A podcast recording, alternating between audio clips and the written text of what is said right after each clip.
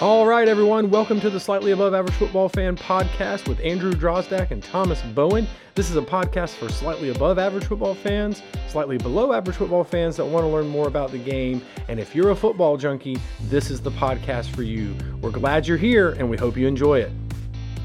All right, everybody, here we are for season two, episode 19 of the Slightly Above Average Football podcast.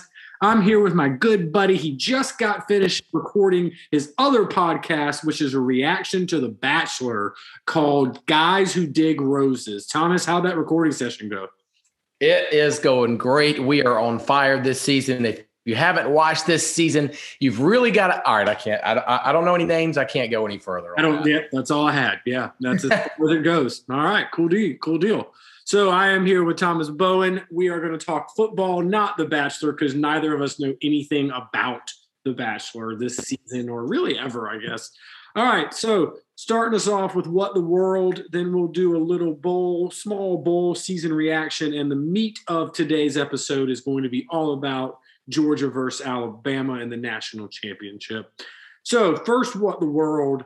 Let's go with the Michigan Wolverines way to not show up in your bowl game, guys. Uh, Thomas, your thoughts? Yeah, it, yeah, it was. Um, God, what it, this was. I, I think we kind of felt like Georgia was was going to handle them and was going to handle that game, but yeah, you're right. That was just that was bad. I think I saw somewhere that was the uh, the most lopsided Orange Bowl since 2012, which, as you remember, was when West Virginia put up 70 on Clemson. West Virginia just scored again. One of my favorite uh, lines or memories as a uh, Gamecock fan. Uh, that is, yeah. Well, and the thing was, Michigan just got out toughed, out physical, whatever words you want to use there. There's the famous video that you've probably seen going around social media of George Pickens looking at the Michigan sideline, giving them the shush finger over the mouth, and then just plowing a DB just because he could. And yeah. like it was just an epitome of the game.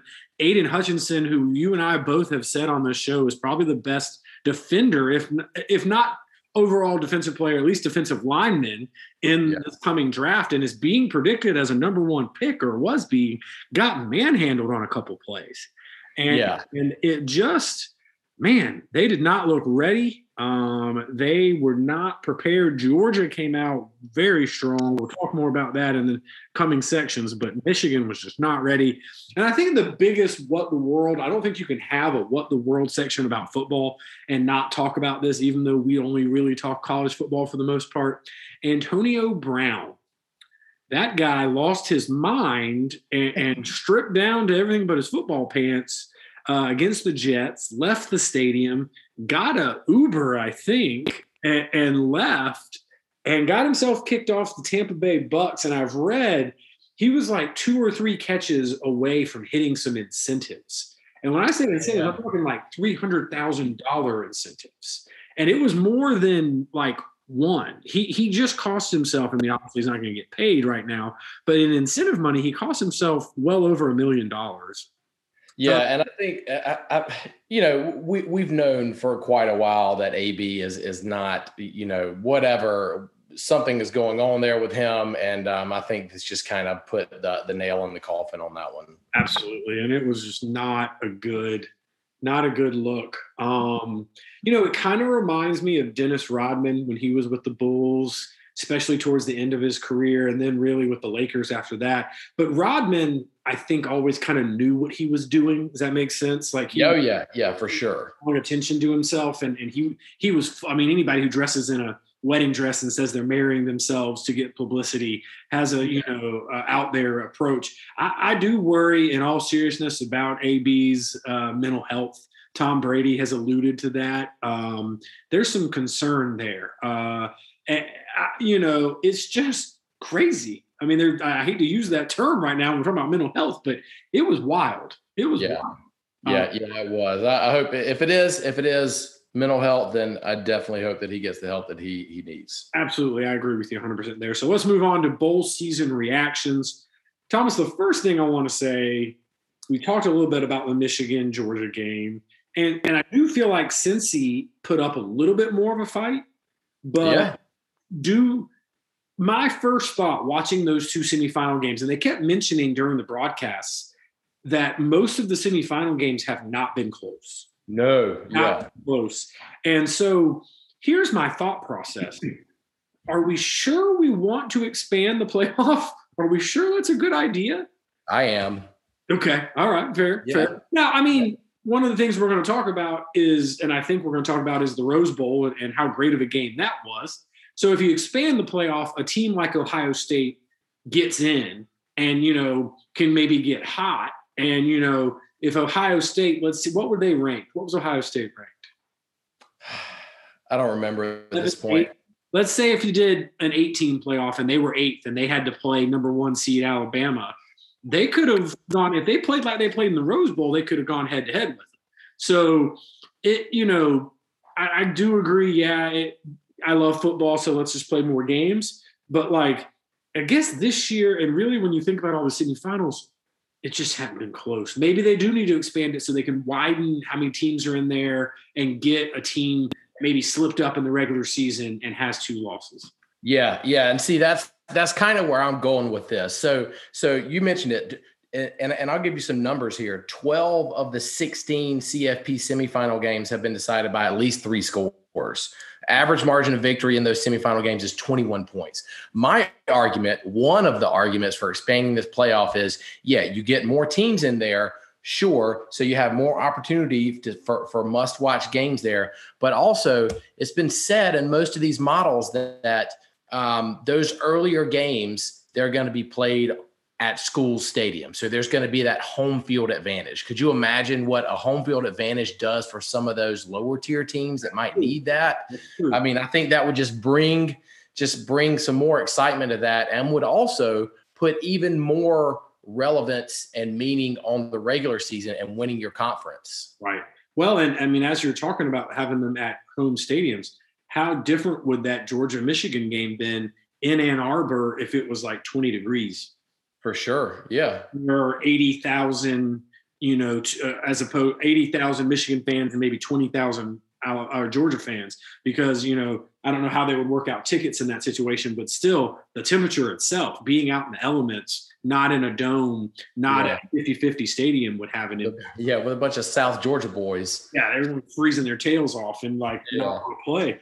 Um, so yeah, I guess all right, you convinced me. Yeah, let's go ahead and expand the playoffs. Let's make it 12.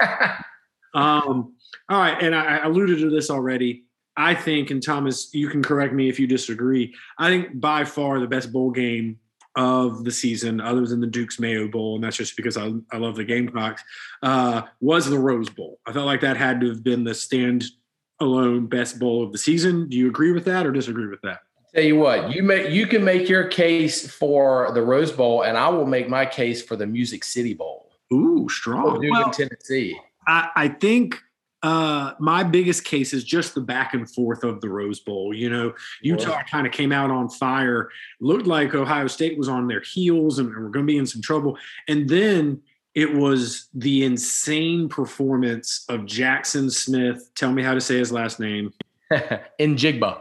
in Jigba, like that corner end zone fade that CJ, first of all, CJ Stroud put an amazing ball to him, but it was an even Yeah. more, it was an, an unbelievable catch. I have in my notes that was an EA Sports level game. Like Oh, yeah. you, you created a wide receiver that's unstoppable, and you, when you play at like the JV level and you just want to have fun and score 100 points and not never worry about it, you could get 500 yards a game. I mean, that guy was unstoppable. CJ Stroud played impressive too.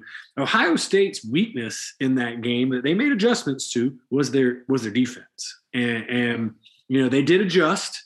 They did adjust um, and got got back on. Obviously, got some stops that they needed to to get the comeback going. All right, make your case for the uh, the Music City Bowl. Yeah, so so this was you know Purdue and Tennessee, and Tennessee jumped out. Tw- they were up, I believe, twenty-one seven at the end of the first quarter. Kind of looked like Tennessee was was running their prototypical wide open hyper offense was Yep. going to take it to them.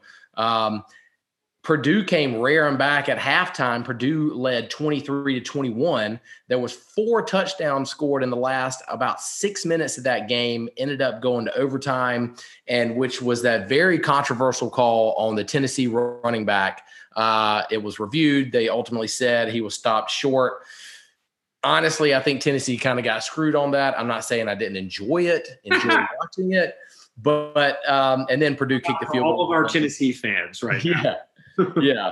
Purdue ended up kicking a field goal after that stop, won 48 to 45. And that was that was also there was 1293 yards of total offense in that game, which is the second most in bowl history, second to the 2011 Alamo Bowl. That was RG3 at Baylor when Baylor scored 67 points on Washington's 56. That game was insane. A lot of defense played in that game. It was yeah. A lot of defensive scheme work there. Yeah, and you know, here's my thing on the Tennessee thing. It it was very much an iffy call. Here, you know, it depends in my opinion. When I was watching, I did see that play live. He is he does come to a stop. His body is no longer in motion when he reaches out. And, and so it's momentary. So to me, it's a referee's, you know, judgment call. Is he yeah. still moving? Does he still have forward progress? Um, and I mean, I guess I, I haven't remember thought much to think about the audio, but I mean, I did you hear the whistle? I, I, I wasn't sure if the whistle blew. Yeah. But you know, he comes to a stop. He's sitting on the ground essentially, and so then he reaches his arm out. It, it's a tough call. I will say I mean, here's the thing: if that's the South Carolina Gamecocks, that instead of the Tennessee Vols, I'm screaming and yelling that that was a touchdown. Like, absolutely, anybody whose team is in that situation is going to think they scored a touchdown. I mean, that just goes without saying, and that's because it was that close of a call. But I will say it did look like he had stopped moving, and the call on the field was that he was down. So, you know, I do like that they're kind of sticking to that unless there's tangible evidence, irrefutable evidence, they're going to stick with the call on the field. And ultimately, that's what they did. Like you said, you can really debate it. And like I said, if you're if you substitute Tennessee for another football fan's favorite team, they're going to say that was a touchdown every day. And I agree. I, I can understand. Mm-hmm. You can really make an argument either way there. So I agree. The Music City Bowl was a back and forth offensive shootout. The Rose Bowl was just, you know, I I think it's just I love the Rose Bowl.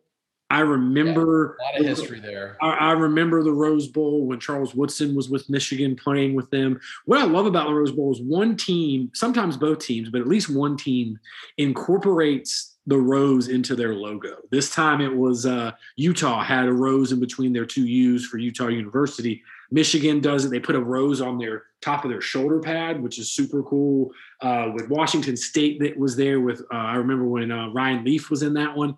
They had a rose going through the W uh, WSU on their helmet. I'm a big logo guy, and, and I love. It was just that, and then Pasadena. I think was was Herbstreit calling that game. Uh, yeah, I think so.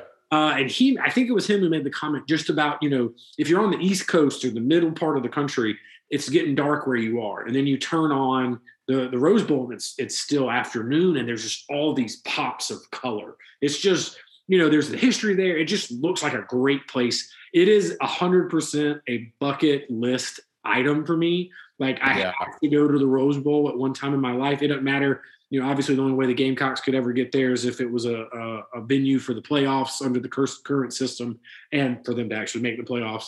But one day before I die, I, I got to go see a football game in Pasadena, California for the Rose Bowl. It's just amazing. And it's so funny to me when I watch UCLA play in the regular season, like it, it's not the same. It's just yeah. the same. The first time I saw a UCLA game, and I, it's not even about the crowd. It was just like the ambiance is just not the same. And I guess it's maybe because it's not the Rose Bowl. I guess it'd be like if they had another tournament at Augusta National instead of just the Masters. I don't know, but yeah. it, it, just doesn't feel the same. So anyway, two great games there. Let's switch to the big game that is going to be on everybody's mind. It's the only game coming up. We're down to the last game of college football. Uh, the national championship, Georgia versus Alabama. And here's the thing that you know some is somewhat unusual. It's happened a couple of times. Happened to Georgia and Alabama before, and it's happened to Alabama and LSU before that. These two teams have played each other already. You have the SEC championship where they've played each other previously. You know, Bama ended up winning that big, but uh, I texted you last night. I'd forgotten how close that game was at halftime and really about midish third quarter. Yep. It, it was the wheels fell off. Ball game, and the thing I saw was that Georgia, and I've watched, I went back and watched a few of their games, just to, especially the Michigan game. They didn't use it as much. You've talked about this before. They love to use three tight ends. They, they have three really good tight ends um, with Darnell Washington, number zero, Brock uh, Bowers, who's the freshman, number 19, and John Fitzpatrick, number 86. But what they were doing in the SEC championship game against Bama, they ran like a condensed trips with those three guys out there. And for the fans who don't know what I'm talking about there, trips usually means three eligible wide receivers to one side of the field. Usually they're spread out. They're more, they're closer to the sideline, or far away from the line of scrimmage what they did is they, they have them close to it. So one's almost a wing, one's on the line of scrimmage, and then one's off. And what they kept doing that I loved, what I, I loved what Jeff is it Todd Monken or Jeff Monken? Todd, Todd Monken. He he kept putting Bowers 19 off the line of scrimmage. Why does that matter? It's harder to jam him. They would do a, a, a protected release where he would either shoot behind or around Fitzpatrick a lot of times. And it made it harder for the linebackers or a DB or a safety to jam him and knock him off his route, which really they had success for. And I don't know why OCs do this. I don't know why they do this. I didn't see it as much in the second half. Like, why why get away from it? Why get away from it if it's working? I mean, I know my experience is high school level, but I mean, my coaches had the mentality of run it till they stop it and we're going to keep running it till they stop it. And I mean, they were doing so many things. They would run toss sweep out there. You got three tight ends on the edge, three tight ends that can, you know, go out there and attack. And it was just a lot of good things there. Um, Stetson Bennett started off. He was missing a lot in this game and missing high a lot. I noticed that, which as a quarterback, if you're going to miss, if you miss high, there, there's a chance for the tip drill there that can be bad, and, and that kind of hurt him at times. It also looks like to me, even though he ended up spreading the ball around early, even early in the game, he started the game six for six for 91 yards and a touchdown. Can't get any better than that. But even in those situations, he was locked onto his first target. I felt like he was locked onto his first read, and if that guy wasn't open, he was going to run, or he, you know, he didn't try and force it. So I, that was concerning. Even though he spread the ball around in the first half, it was still like I'm going to the first guy. I'm going to the first guy. So that that seemed, and also because of that, he held the ball a lot, which got him in some trouble with that Alabama defense. Um, then you switch into the second half. Of course, you know, Thomas, I, you hate to blame somebody and say that he's the reason they lost. And I, there's other things that happen, obviously. His two picks were real killers. Yeah. The, the, the worst time, worst place. First one was in the red zone, and it's he's he's uh, flushed out of the pocket, rolling to his right, throws back against his body into traffic for a pick in the red zone at the very least, you cost your team three points there, if not a chance at seven. Then he throw he forces a ball over the middle later, doesn't see the safety coming down, gets a pick six. So that's any way you look at it, that's between a 10 and 14 point spread, you know, change there. So, you know, as much as there's there's other players on the field, all of those things, those two picks really, really killed them. So that's not a good thing. What you got for me? Yeah, yeah. I just, I just wanted to. That's what. That's the thing that that Georgia fans all season since Stetson Bennett has been in there have been worried about, knowing, hey, we're going to go to the postseason. But, but talking to my brother-in-law, who's a Georgia fan, he's been saying all year, he's like, we we can't win a championship with Stetson Bennett. He said because he is always good for one or two of these boneheaded throws a game that result in a big point swing like that and and that that really killed him. It was late in the game. You know, it just just it was bad. Um, now against Michigan, totally different defense, totally different situation. one of the things they were doing was they were getting themselves, they were able to get themselves. Monken again was able to get them in uh, one-on-one situations on the outside, vertical passes one-on-one.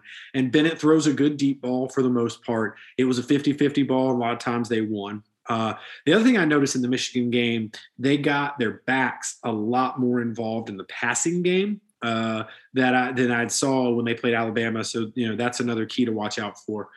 So when it the other thing about that speaking of Bennett as a passer, you talked about he's good for one bad pass or two bad passes a game. He threw the ball 48 times in the SEC championship. That's not Georgia's success recipe. That's not how they're going to win. He's got to have better balance. Um, James Cook, Dalvin Cook's younger brother, has got to. He had a great game against Michigan. He's got to get some runs going against Alabama, which is easier said than done. My big keys for this game get James Cook the ball more, get him ex- involved in the run game, but also in that screen and pass game that they did against Michigan. Block Will Anderson, obviously, uh, you know, is huge. um, you know, he's he's a stud. Uh, and then the biggest thing, and this again is pretty obvious, against Alabama in the SEC championship, they were only three of 12 on third down. You can't be three of 12 on third down with two turnovers and win a football game not against a team as good as Alabama. So protect the ball, convert third down, get James Cook involved. Thomas, Alabama, what are you thinking defensively they really got to to do to win this game? And when you lay it out like that, it sounds pretty simple for for Georgia on offense, right? Pretty simple. Just protect the ball, convert third downs against this Alabama defense. You know, right.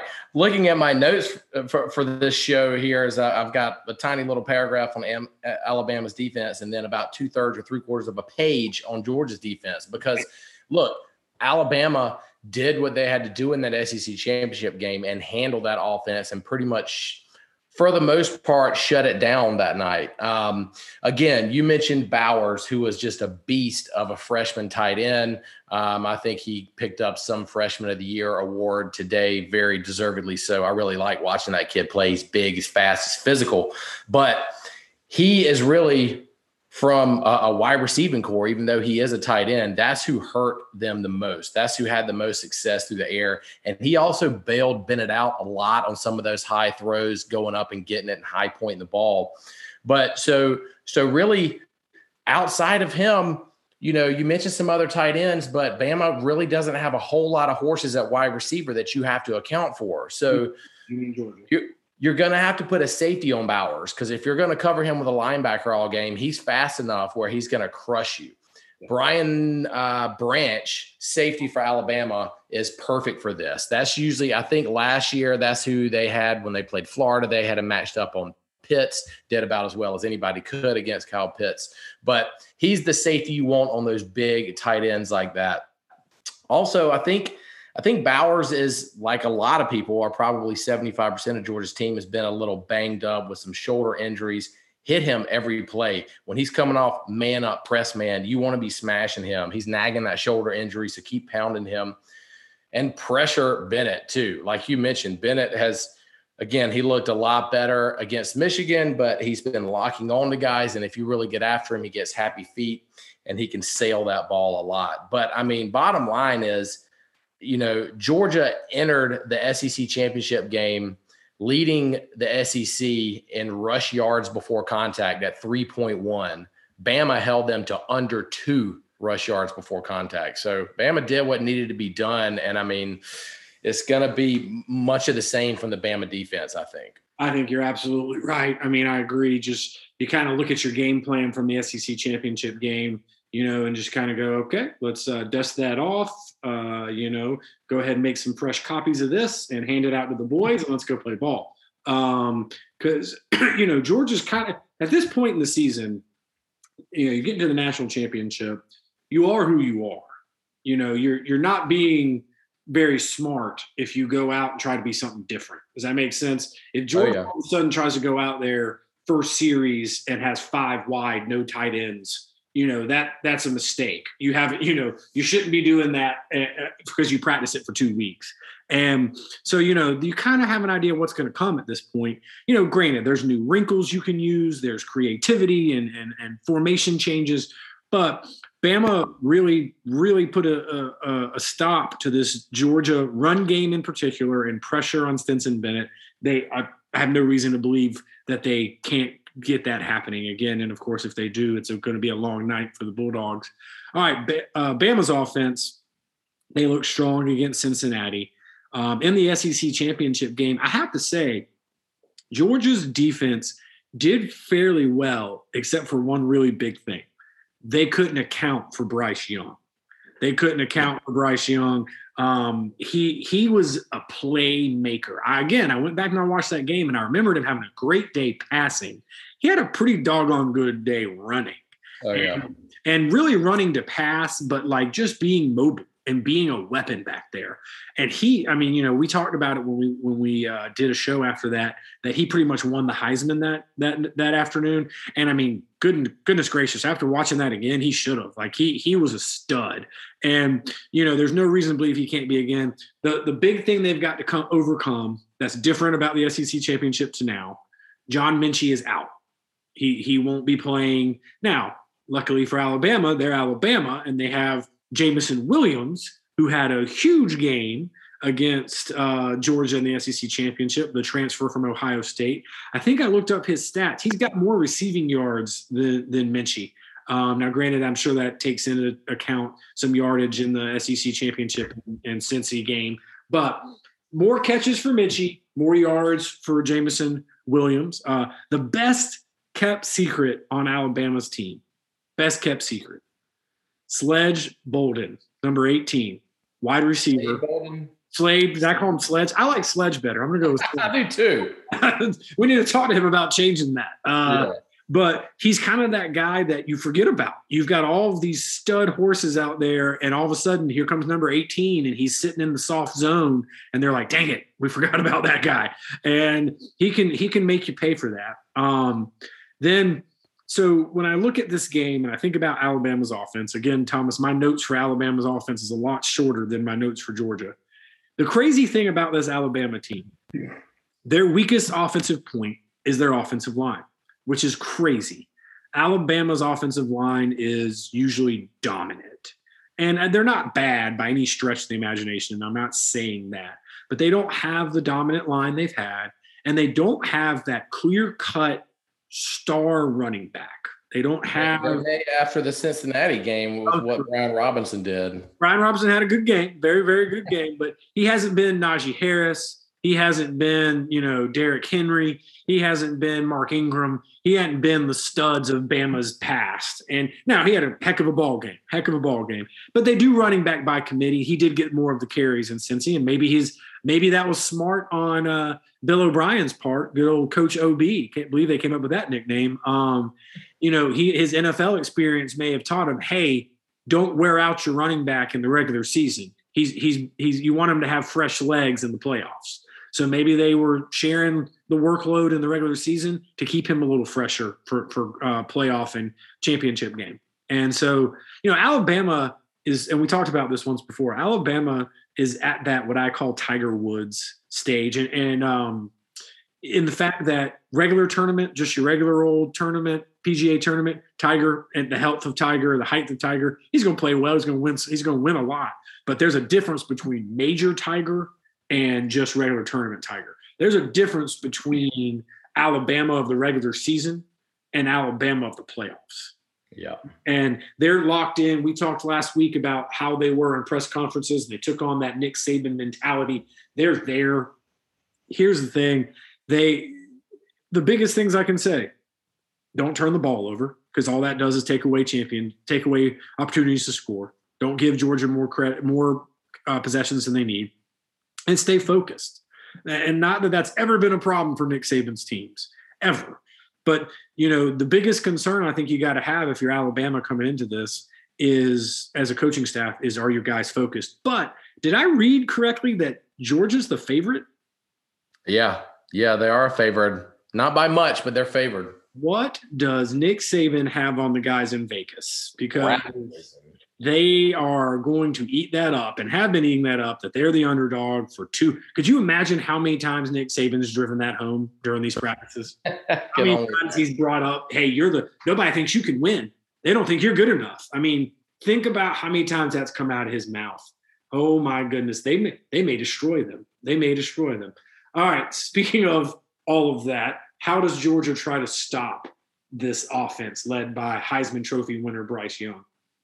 You said earlier, you made a really good point. You said, you know, at this point in the season, you are who you are. And I agree with you. But I do think this is a time where Georgia defensively needs to not necessarily be who they are or who they have been this year. And what I mean by that is in the SEC championship game, you know, Georgia tried to play them pretty much straight up. They, they didn't blitz a ton. Uh, they ran pretty much four man rushers the whole game. So, number one in this game, if I'm Georgia, is get more exotic with my blitzes and my stunts. So, they were bringing very conventional pressures out of conventional fronts. Bama handled that no problem because that's what Georgia has been able to do all year. They've just been able to manhandle people with just pretty conventional stuff. But defenses that have had the most success against Bama's offense this year do a really good job with unconventional fronts and disguising, excuse me, disguising coverages and pressures. So later, especially if you just rewatch that SEC championship game later in the game when Georgia was down 31 to 17, they started bringing more pressure and they were getting home and they were pressuring Bryce Young. I think when he was, I saw a stat when when Bryce Young was pressured, he was four of 11 for 55 yards and two first downs, no touchdowns. So you hmm. got to get pressure on him. Yeah. Number two is I'm going man coverage against those wide receivers. Georgia again and Atlanta tried to run a lot of zone coverage, and you can't do that against Bryce Young and against Bob. They're going to pick you apart. Finally, need to utilize more of the overload and edge blitzes. LSU Texas A&M, Auburn, they all used overload blitzes a ton against Bama because otherwise, again, Bryce Young is going to be able to pick you apart.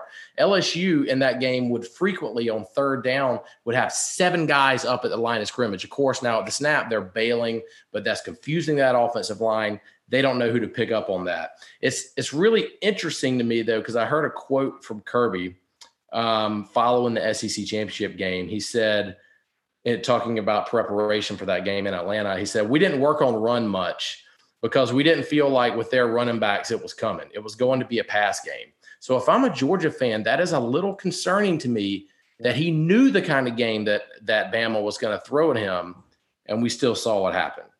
So I think I think Georgia's got to get creative there. Um, that offensive line that you mentioned for Bama, they could be down two starters. I saw at least two of the guys get um, go out early in the semifinal game, so it'll be interesting to see to see if they come back and kind of what kind of cohesion they have on that offensive line. But it's really just just get creative with it. Cincinnati got a decent amount of pressure on Bryce Young, probably more so than than Georgia did in Atlanta. So I think they've really got to try to get a little creative there and not just try to bring four. Don't bring middle blitzers; those got picked up.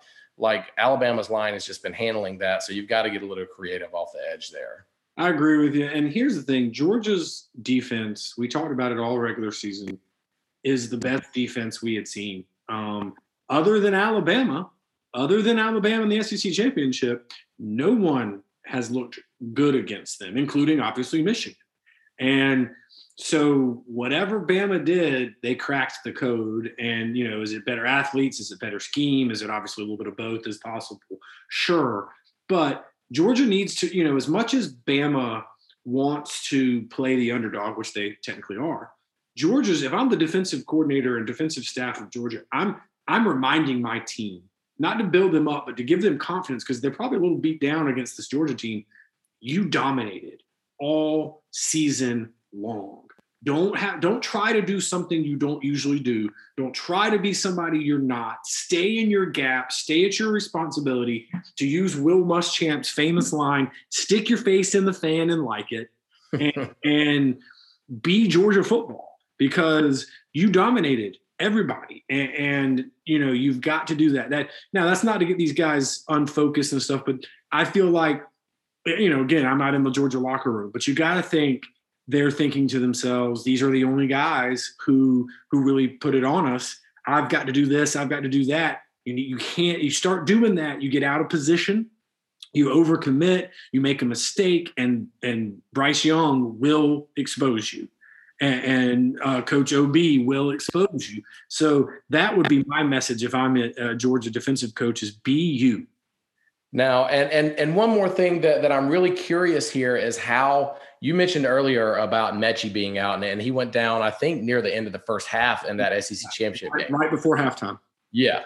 So and and Jamo Jameson Williams still had a, a, a fantastic game, but here's the thing: is is how how do you cover? Okay, normally when you've got Metchie out there and you've got Jamo, you've got to account for both of those guys. Well, when Metchie went out, then they're covering Williams. They're, excuse me. Yeah, they're covering JMO exactly like I could with that bracket coverage where, you know, it's really double coverage with the safety help over the top.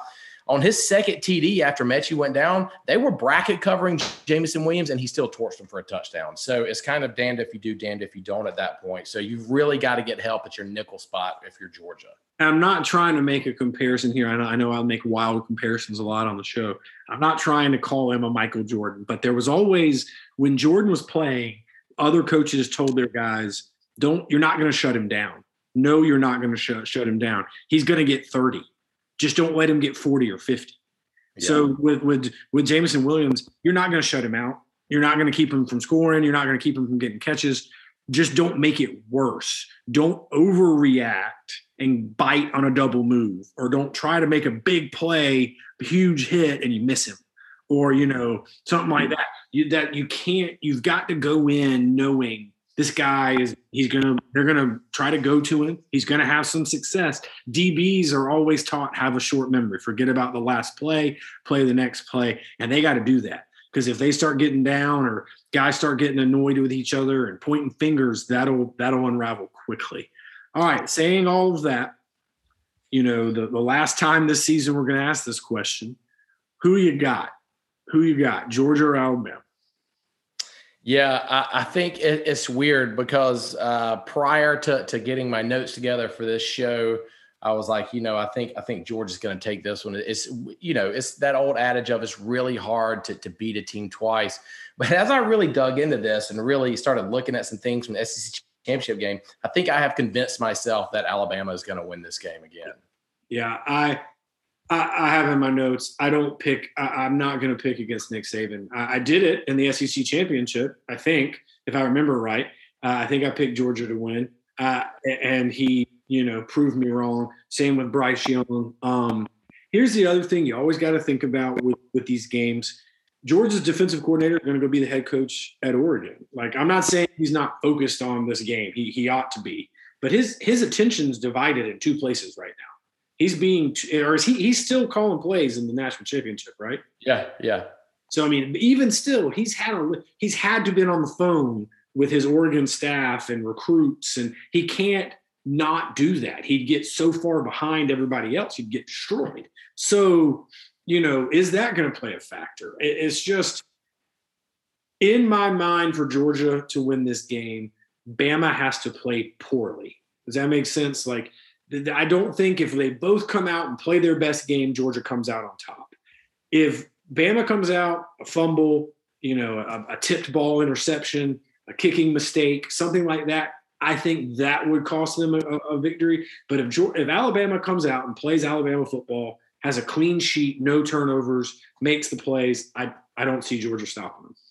Yeah, I mean, from I mean, from the end of the 2016 regular season until now, Georgia is 58 and 6 against everybody except Alabama, where they're 0 and 4 against Bama. And and it, that's you're you're right. It's also it's just we've talked about it before. It's just the the the lording over his former assistants that Saban has. Like he's just you you you can't beat him as an assistant, and he's got that file built on you. And uh, I just it's just it's always going to be in the back of the head.